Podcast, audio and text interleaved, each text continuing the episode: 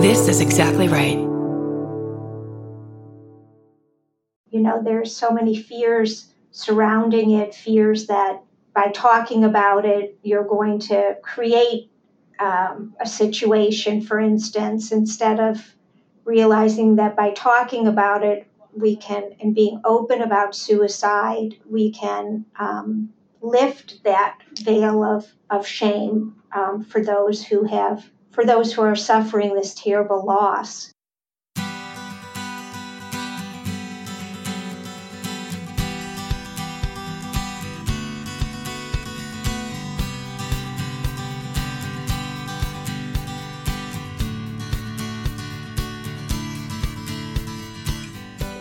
Welcome to Parent Footprint with Dr. Dan. I'm Dr. Dan.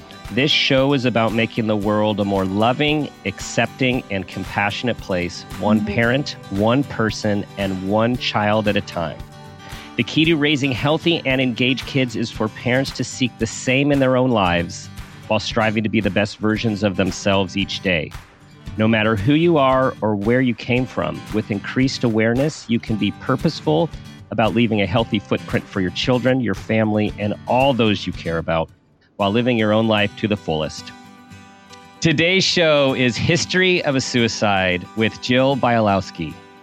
Jill's newest volume of poetry, Asylum, a personal, historical, natural inquiry in 103 lyric sections, was a finalist for the National Jewish Book Award. She is the author of five acclaimed collections of poetry, three critically acclaimed novels, including The Prize and most recently, The Deceptions, and two memoirs Poetry Will Save Your Life and New York Times best-selling memoir, History of a Suicide My Sister's Unfinished Life, which we will be diving into today. Her poems and essays have appeared in The New Yorker, The Atlantic Monthly, Harper's, O Magazine, The Kenyon Review, Harvard Review, Paris Review, and Best American Poetry, among many others. She co edited with Helen Schulman the anthology Wanting a Child. She is an executive editor and vice president at W.W. Norton and Company. And in 2014, she was honored by the Poetry Society of America for her distinguished contribution to poetry. Jill, welcome to the show.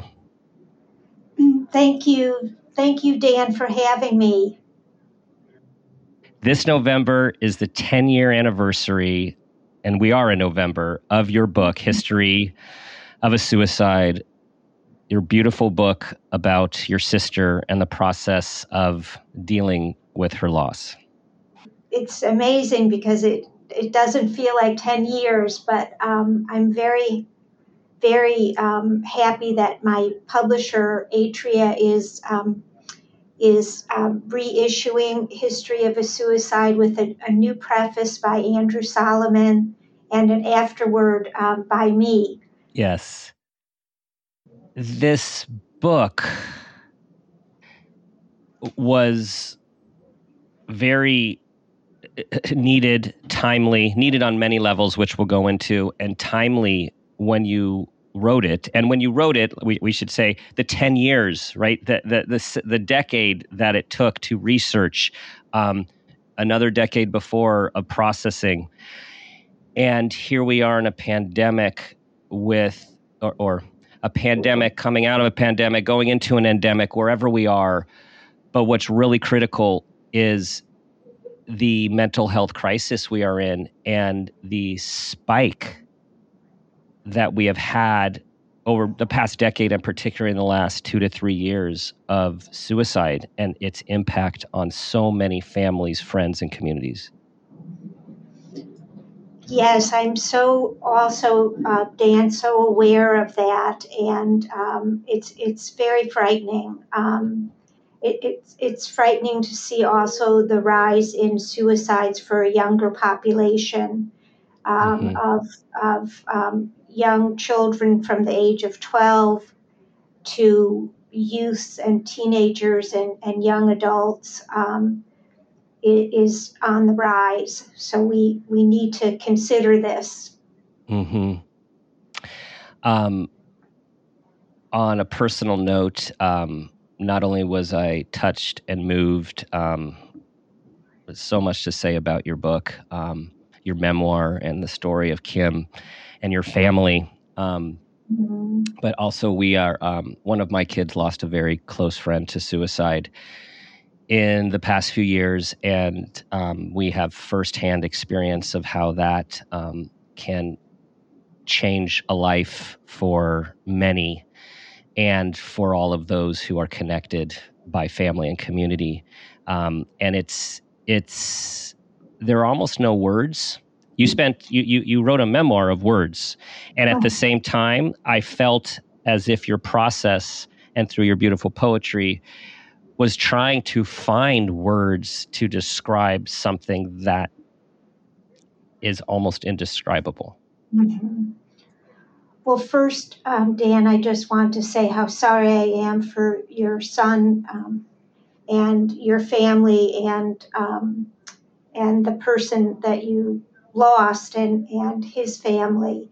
Um, it is so devastating, and you and you're so right that the tentacles of of this kind of loss go very deep.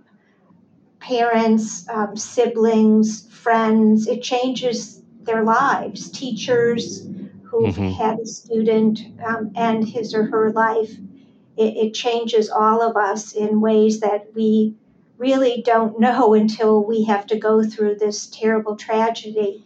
I mm-hmm. wanted to point out, too, that um, November 19th is International Suicide Survivor Loss Day. Um, mm. And it's an international day to really um, celebrate the process of grief that those of us who have lost loved ones to suicide endure. Mm-hmm. Um, you know, it's mm-hmm. not something that you recover from. It's something that you have to live with and and um, process. And for some people, it takes a, a very long time um, mm-hmm. to, to do that. Yes. Uh, yes. for most people, we expect people to move on and get over this kind of loss um, quickly because we don't want to see our people we care about suffer. But it really is something that um, takes a lot of time and courage to process. You you talk about enduring and that is what I got from your description of the support groups that you um, attended, that you talked about attending during the writing of the book. And, you know, the anniversaries, the birthdays, the places, the memories, like they never end. They, like, no matter how many years go by, those are all still there. yes, absolutely, uh, Dan. And I think, I think what I have learned through through my loss is that they're unexpected. Um, you know, you think that you've achieved a certain level of um, acceptance, and then something will happen. You'll watch a movie. Um, and somehow you know a particular character will remind you of the person you've lost or there'll be um, you know i mean um, you know recently i went to a wedding of um, of somebody um, who was one of uh, kim's friends and you know i mm-hmm. thought about oh this is what she missed and yes the the grief just comes when you're least expecting it and mm-hmm. um, I've learned to accept that. And sometimes it's a good thing because we don't want to forget the people that we've lost and love so much and are such a part of our lives. Um, mm-hmm. Mm-hmm. So um, sometimes I, am grateful sometimes for it just to be able to feel uh, my sister's presence again. Um, mm-hmm. mm-hmm. That may sound odd. Um, but it, it, it, it's true. And I sometimes mm-hmm. also dream about her, and I'm always so happy to, to mm-hmm. see that visual in my dreams. That doesn't happen as often. Um, yeah. Yeah. Um, you you write, if death takes one of us too quickly, we must celebrate that life and the life we have in their honor. And I think that's what you are, describing. When my sister first died and ended her life, it, it took me so long to be able to lift the um, veil of shame that kept me from talking about her and honoring her life. And I think this is one of the messages that I would like to share is that, you know, the, the shame, feeling shame and guilt um, can disconnect us from realizing that the person that we've lost had a whole life with us that wasn't just about the end. Mm-hmm. Mm-hmm. Shame and guilt seem to be predominant feelings, from what I understand. Um, mm-hmm. In in in in having a family member or a close person take their life, there seems to be, and whether it's semi-religious based or uh, you know just culturally based it, it seems so strong and then there's this bind about then you don't feel safe talking about it or don't want to be judged or you have this tremendous personal guilt and that's the last thing we want from a healing grieving mental health perspective is for people not to be able to talk and process and try to work through the unimaginable. Yes I think that what I remember for myself was this feeling um, that contributed to shame was that I somehow failed um, my sister by not being aware enough about her suffering and really you you know it, it totally rocked my family because none of us really ever considered that she would end her life. It just wasn't even in the narrative. It's that feeling that you failed somehow um, your responsibility as a sister or a parent, that you didn't know this was happening and you couldn't change it, you couldn't intercede. And I think that that is where the shame comes from, that also we live in a society that doesn't fully want to talk about um, suicide you know, there's so many fears surrounding it, fears that by talking about it, you're going to create um, a situation, for instance, instead of realizing that by talking about it, we can, and being open about suicide, we can um, lift that veil of, of shame um, for those who have, for those who are suffering this terrible loss. Mm-hmm. And the other, the other, um, what what else I've come to learn is there's also this sense of bewilderment that that happens to to to us. Um, the sense of just you're bewildered by how could somebody do do this? How could you know a person take her life or his life? And I think it's that sense of bewilderment that haunted me for a long time that I I felt like I had to find out what happened and what went wrong so I could piece it all together. Mm-hmm. Um, and that's, in a way, that is why I wrote my book, History of a Suicide. That was my way of trying to reconcile and piece together what happened. And I've done some further uh, research on um, suicide survivors and and it, it is true that the the sense of bewilderment that you possibly could have stopped what had happened um, does complicate the grieving process. Mm-hmm. Mm-hmm. Did writing your book help? Yeah, it did. You know, it was a very painful um, process.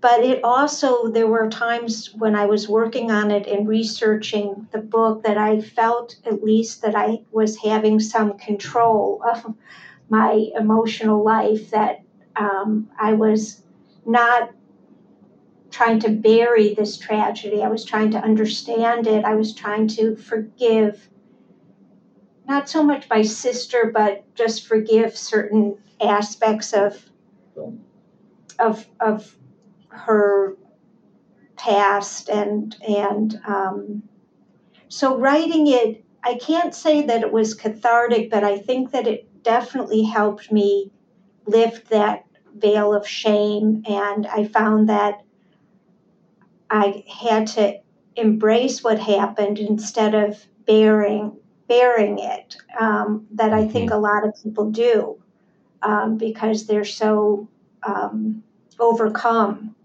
and in a state of shock and and feel as if they failed the person um, who's yeah. no longer alive.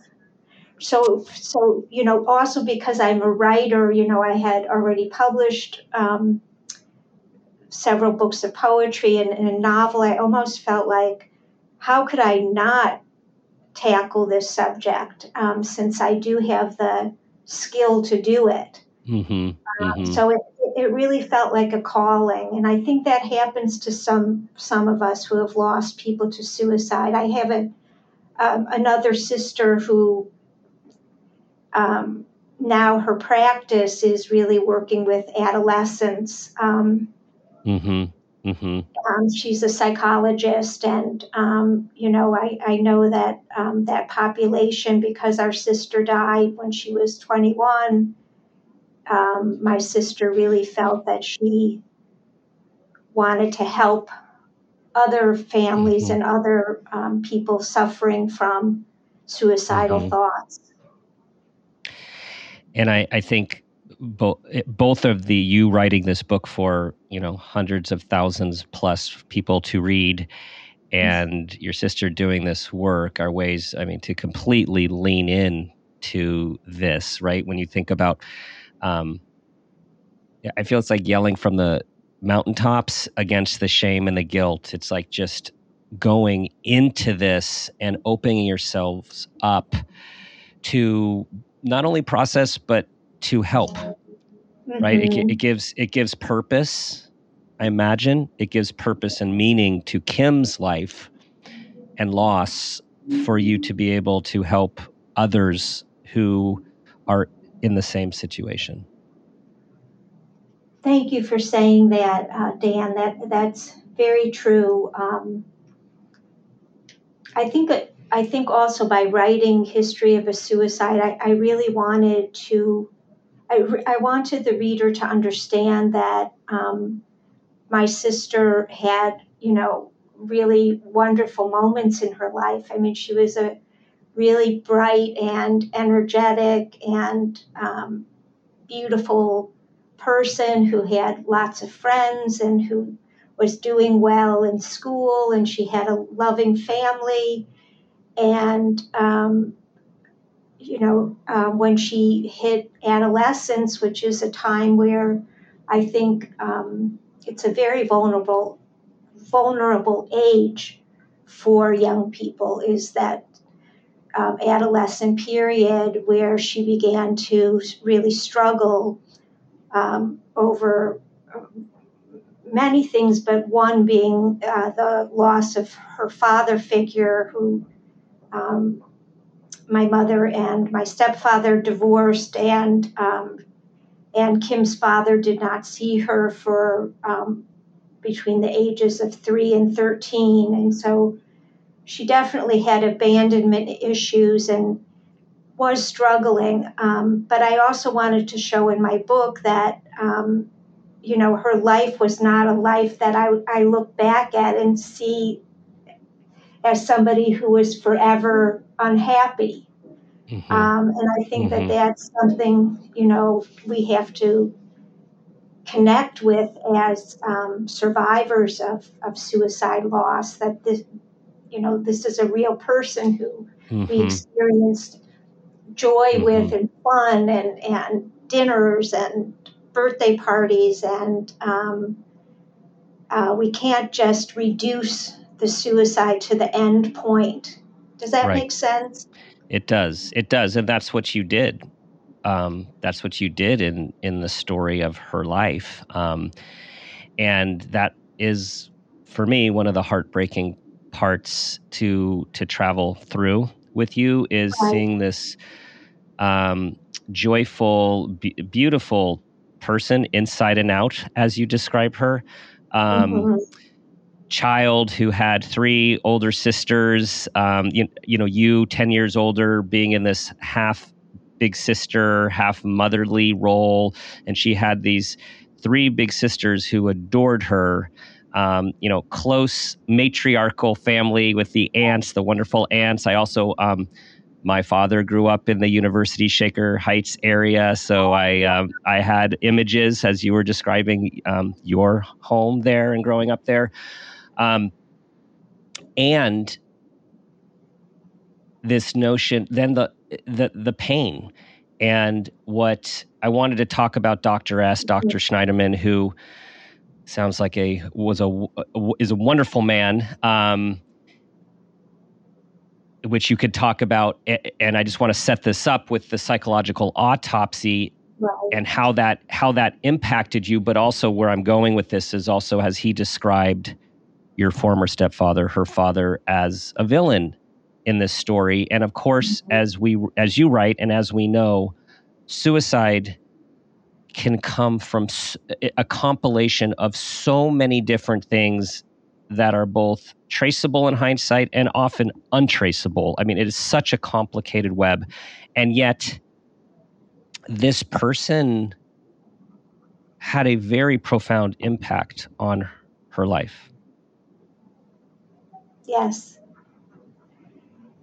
Yes, um, he did. Um, and Dan, it was really um, uh, going to see Dr. Shneidman was a transformative experience in my life. I'm so glad I got up the courage to finally go and meet with him. And just for your listeners, the um, he uh, he's no longer with us. Unfortunately, he passed. I figured away. he was about eighty-five when you met with him so long ago. Yeah. Yes. Yes. Yeah. And um, you know, he was um, one of the um, really at the forefront of suicidology and understand, you know, working to understand um, suicide. And him and and um, his colleagues um, invented the psychological autopsy, which is a way for um, the coroner to decide whether a death was a suicide or not a suicide. This is how this um, psychological autopsy came to be initially, but then it's been used to help um, people like me who are bewildered and want to understand why. And it's a way of getting family and friends and kind of creating a narrative of the suicide's um, life or it what could have been her inner challenges um, that created this mental pain that really um, she couldn't break out of um, without help. And, and that's the sad part that I do feel very strongly that had she gotten help, she would be alive today. Um, mm-hmm. and, mm-hmm. you know, um, and this is the paradox of, of suicide is that often those that are suffering the most don't talk about it. Right. Um, you know, so, um, anyways, I did get up the cur. I had read Dr. Shneidman's um, books. Um, one called The Suicidal Mind really had a powerful effect on me. And I contacted him and told him a little bit about my background and he invited me to come out and spend some days with him and it was really a just i write about the experience in history of a suicide and and um, I, I have to say that after that meeting with him over three days i did feel that i understood more than i knew before Mm. And that was enormously helpful for me. Mm-hmm. And enormously helpful for me to let go of some of my anger at people who I felt could have maybe interceded, um, angry at myself. Um, that helped to, he, he, sort of lifted that burden somehow. Mm-hmm. Um, even though I still at times will have a flash of, again, feeling that I, I failed, but mm-hmm. it, it's not so great anymore. Um, I know you spent three days with him, and there was a lot discussed. In in hindsight, was there anything like uh, aha that he said that helped lift the burden, or was it the culmination of the discussion? I think it was finally the culmination of the of the entire dialogue that we had. But I do think, well, first of all, he made me also um, understand a little bit more about the suicidal mind that I hadn't understood before. And, you know, the vortex um, that happens, and also um, impulsivity, mm-hmm. especially for young people. Um, mm-hmm. So that was really helpful to understand. And um, I think I did know that her fundamental issues at that age were about her father and feeling abandoned by him. And then when he did come into her life, he was, um, he came and went. It wasn't, you know, it, it was. It was maybe a weekend, and then she wouldn't hear from him for another six months. It wasn't they, he didn't build a relationship with her that made her feel loved and mm-hmm. wanted. And no matter what, how loved she was by everyone else in her life, that was just a central, um, I think, a fantasy that she really wanted. She wanted mm-hmm. a father. It was different for me because I lost my father when I was two years old. Right. And um, he was just he died of a heart attack, but her father um, was alive.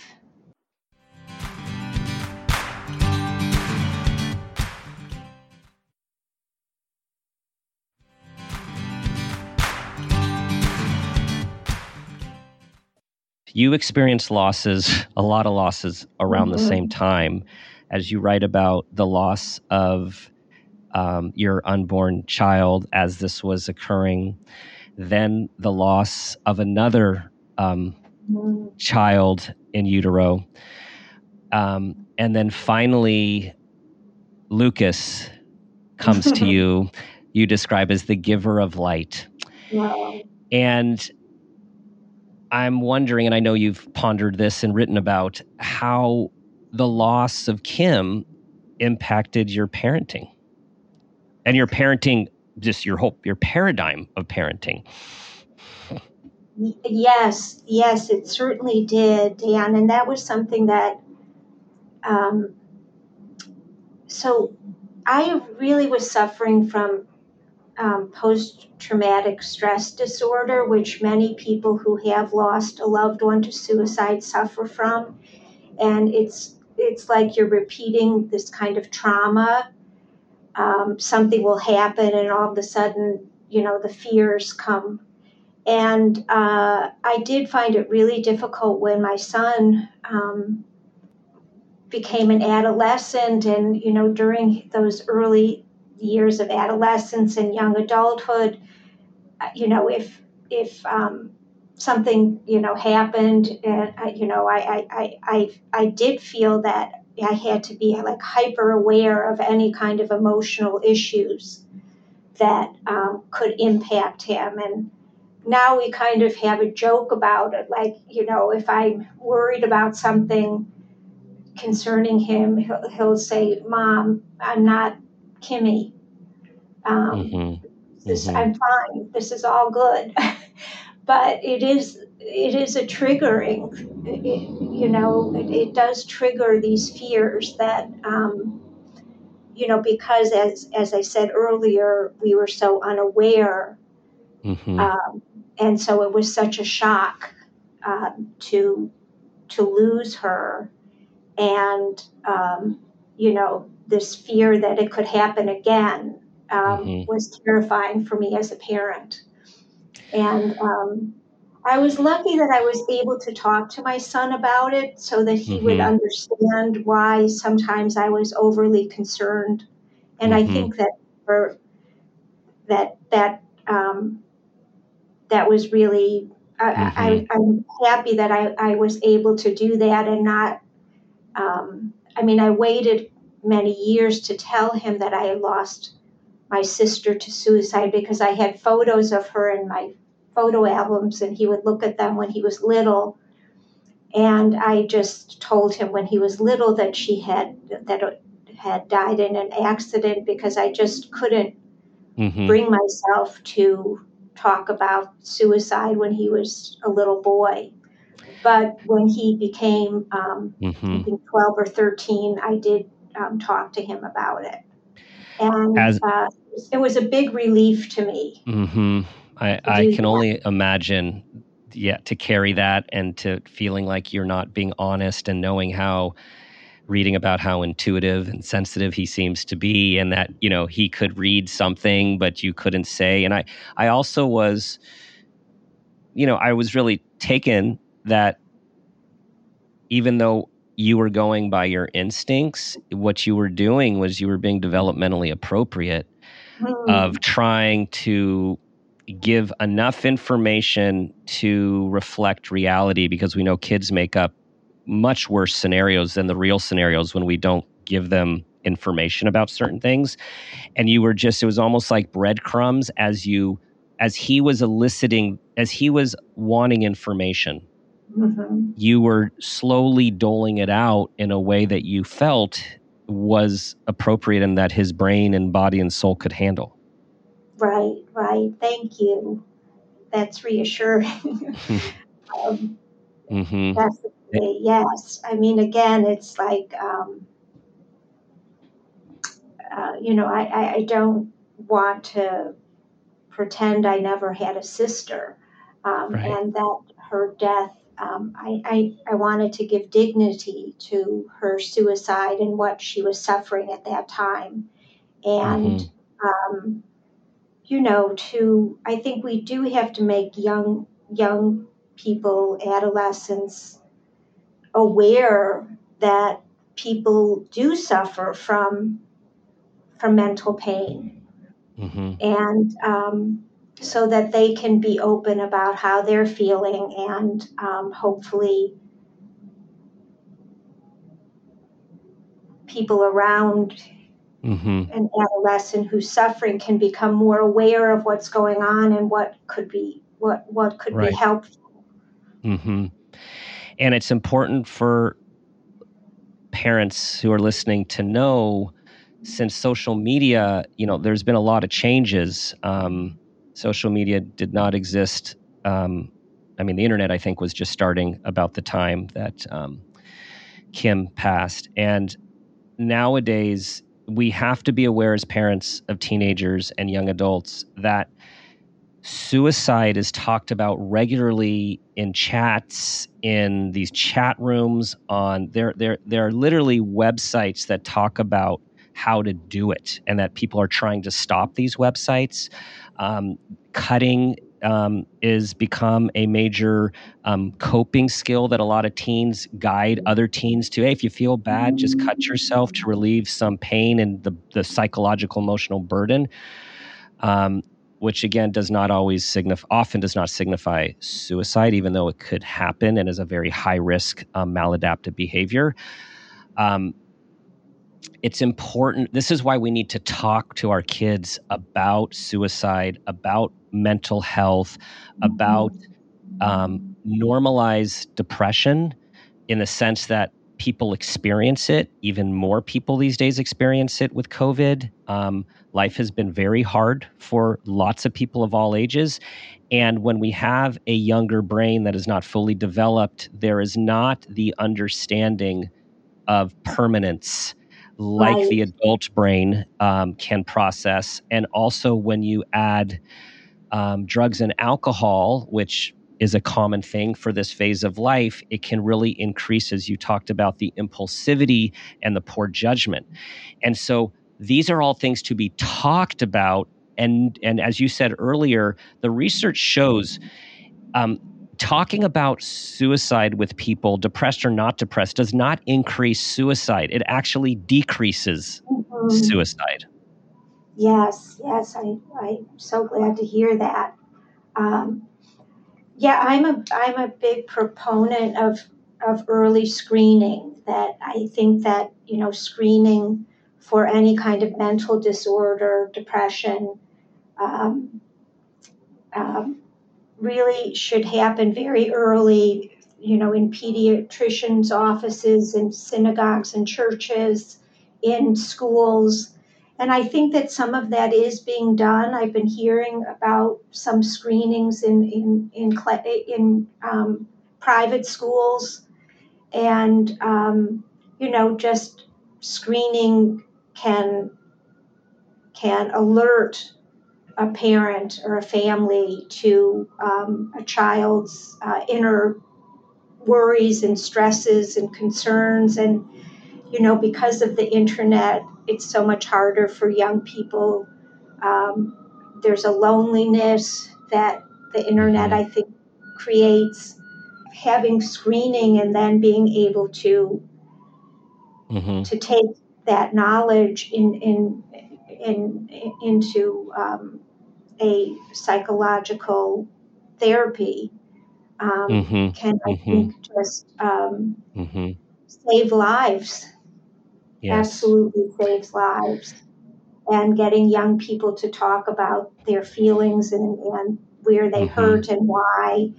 And you know what Dr. Shneidman said, and I quote in my book um, mm-hmm. the 1st mm-hmm. thing that he would ask his patients is, um, Where do you hurt and how can I help? Yeah. And that was so moving to me. Um, That's just that, so profound. Those, mm-hmm. those, two simple questions. Mm-hmm. Um, yes. Yes. And uh, I think parents, you know, we're afraid of sometimes uh, confronting our worries. Mm-hmm. Um, Especially the the big the big scary ones. Um, right. Another th- point that um, that you allude to in the book and talk about. Um, I know there's controversy about whether there's genetic markers um, and to distill something down to genetics. So I actually don't want to get into that. I, I using that as a bridge to, you know, when people have a family legacy, when there's suicide in the family, one, two, or more, that's something for parents to be really aware of because now it's part of a family story that mm-hmm. could increase risk in the sense of, oh, this might be an option. Also when we what we know is when there are suicides in schools and in communities there can be a sudden increase because of the pain the idea um, it, it, just there's these different factors that can increase risk this is not a science even though it is a science it's not a you know like we can't predict but we know that there's all of these variables and factors um, and i want to just i want to quote a few of the statistics for our listeners that you have yes. put in a book because this is so important. Um, 30,000 Americans kill themselves every year, and nearly 500,000, half a million, make an attempt medically seriously enough to require an ER room treatment. Um, in 2020, the CDC said that suicide claimed the lives of more than 500 children between the ages of 10 and 14 and 6,000 young adults between 15 and 24. I know from my practice, from mm-hmm. the experience um, that we have gone through with one of our kids and their friends, that like you, none of us think that this is going to happen. Mm-hmm. and I think part of that is um, we are in denial about something so awful happening. And some of it is we can't even imagine it. And right. yet, we do need, in this day and age, we do need to know that this is the worst possible outcome that can happen. And what we've been saying for years to teens like we don't want to come up with a permanent solution to a temporary problem. But when you're a teen, it seems permanent, whatever you're experiencing, the pain. And you describe in your book the different types of psychological and emotional pain, often through very um, writings of and poems of very famous um, uh, people that we know, um, writers and poets who ultimately did take their own lives as well. Um, this is real. And even though it's like a phantom, as you describe, Kim, sometimes being, you know, a phantom in your life, like this phantom, mm-hmm. we have to acknowledge, even though it's very difficult and painful to consider. Absolutely. Thank you for saying that. All of that is so important. So important. Because we don't know say- the lives of our I mean, we can try to know as much as we can of, about our children and our, um, but but we but it's very hard to know the inner life of anyone, um, mm-hmm. and um, and so we have to look for signs if, if that mm-hmm. if there are signs of suffering, of depression, of bipolar, um, alcohol abuse. It does further the, um, you know, it's self medicating for young people who are mm-hmm. suffering or in, in trouble. Um, I have two final questions for you before the parent footprint moment. Okay. The first is you are leading into right now, which is for parents out there who are, for listeners who are concerned about a child or someone else very important in their life who they feel might be depressed, might be struggling, and are concerned, um, what would your recommendation be? Mm-hmm. Uh, my recommendation would be to, to seek out a, a therapist first for the parent so that, um, first of all, they can talk about what their concerns are about their child um, and you know then get some awareness. And then um, hopefully that therapist will get will help the parent to find the right kind of therapy or the right or psychiatrist that their child um, needs. Mm-hmm. and uh, you know parents have to educate themselves. They can't they can't be in the dark or just hope things right. will get better um, because things actually tend to get worse. Right. Yeah. uh, when there's a pro- when there's a real um, when someone is struggling, and yes. you know we don't know what our kids are doing at school and who they're hanging out with twenty four seven, and you know what kinds of myths or ideas are are going through their minds. And I loved what you said about their brains are not developed fully yet, mm-hmm. so they can't they they don't have the kind of judgment mm-hmm. um, that um, that we have as adults, or hopefully we have as adults. yeah. um, so I just think seeking out immediate um, help, even if you go to mm-hmm. your own um, GP doctor and say, you know, I'm worried about my kid. Can you recommend somebody for me to see and talk to and try to understand what's happening?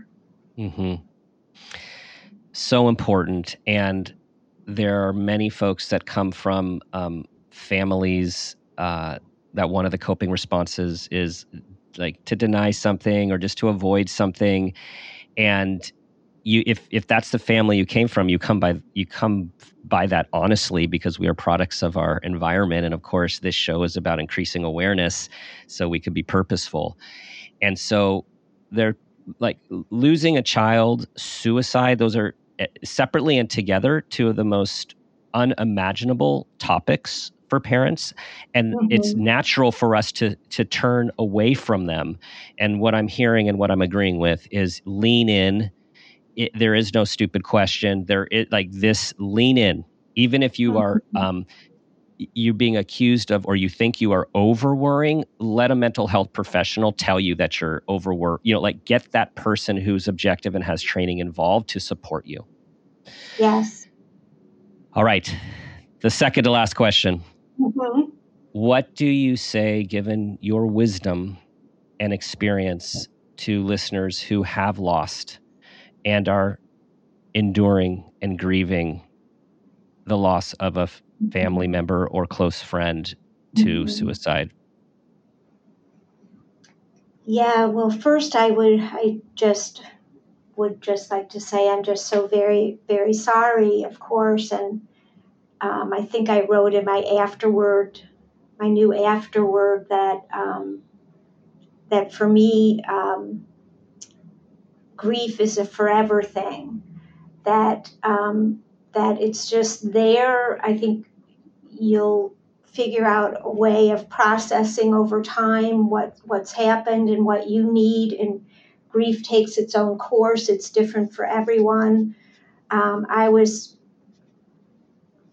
i went to a suicide support group maybe four years after my sister passed away i wished i would have done it earlier now looking back on that experience i um, also thought sought out therapy for myself to deal with my grief, and I would recommend that as well.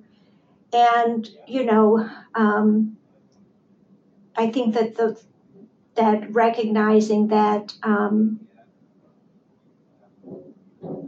one has to go on with life, and you can go on with life, but you also have to honor this terrible grief, and Mhm. um, hmm and Yeah. that's what the person, the loved one, is- you know, this is also the um, what's so difficult and confusing is that I think people feel that that people who are suffering suicide thoughts think that their parents or their loved ones would be better off if they were gone because they don't have to have um, the burden of their suffering.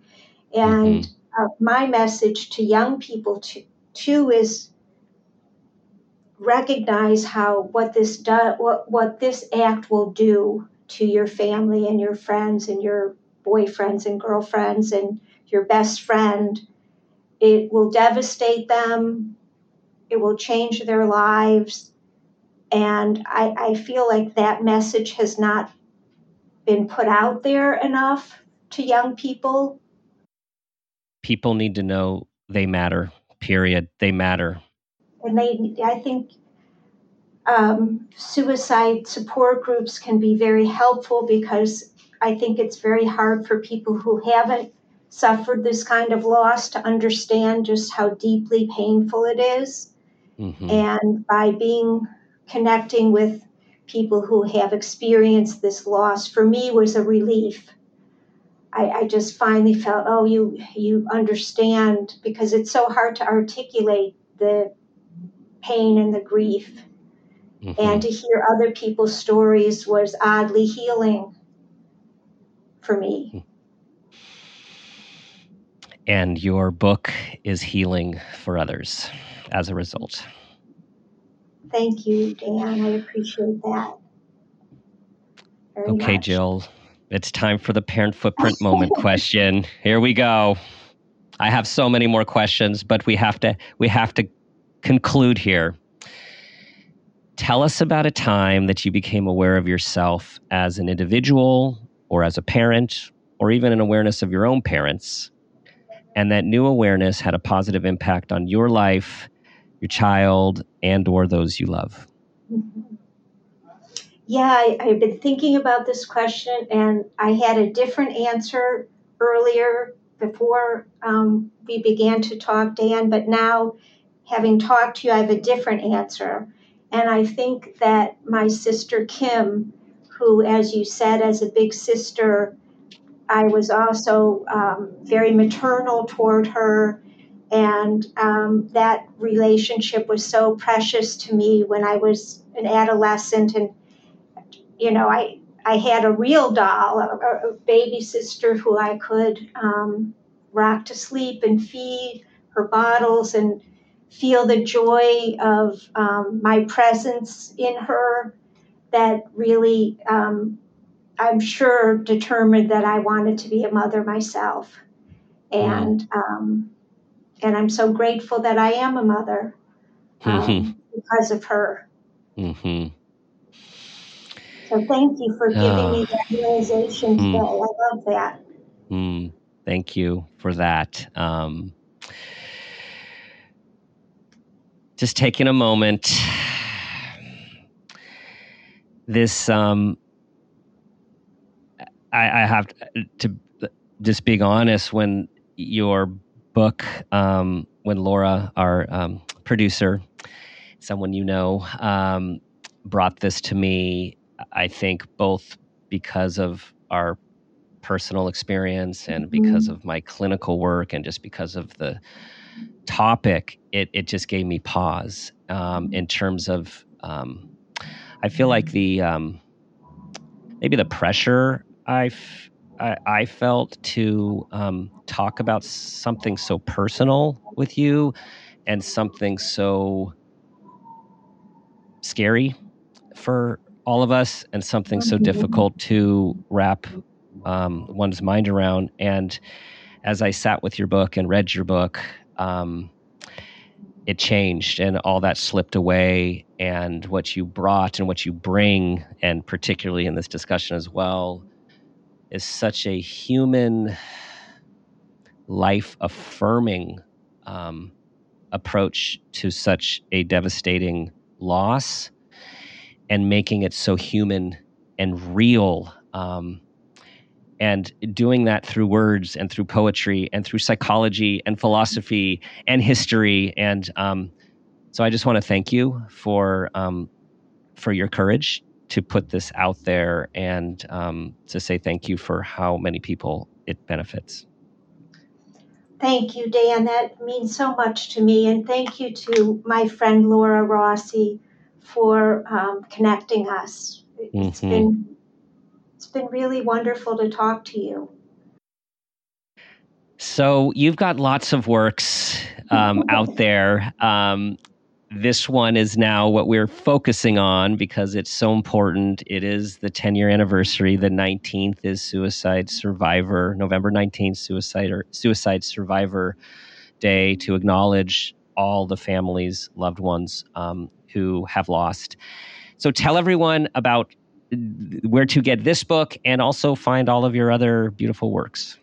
Oh, okay. Thank you. Well, um, I do have a website, which is jillbialosky.com, and all of my books are on the website with um, ways to, to order the books, but they should be available at um, any of your major outlets, certainly um, Barnes and Noble, Amazon, and the indie stores. Um, hmm. So, yes, I hope you will visit my website and learn more about me and my work and and help us spread the word about um, about suicide loss.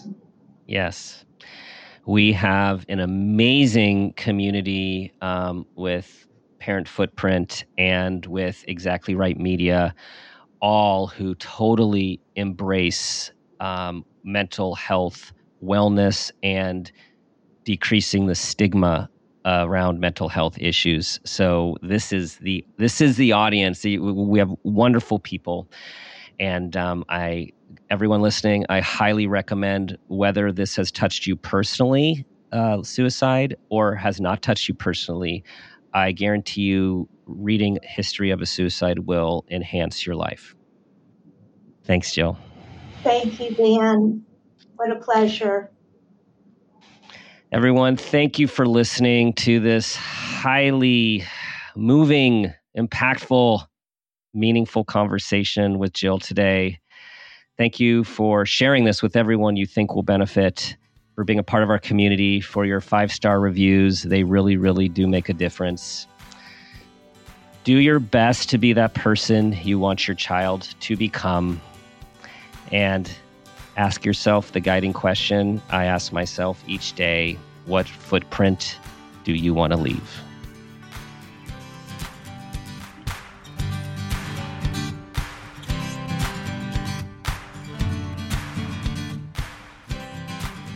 This has been a Peters and Rossi production.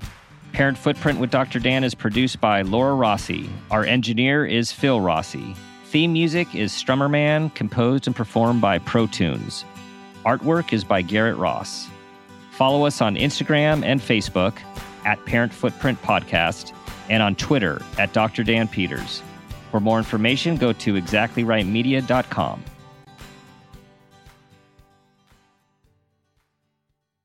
Follow Parent Footprint with Dr. Dan on Apple Podcasts, Spotify, or wherever you like to listen so you don't miss an episode. If you like what you hear, rate and review the show.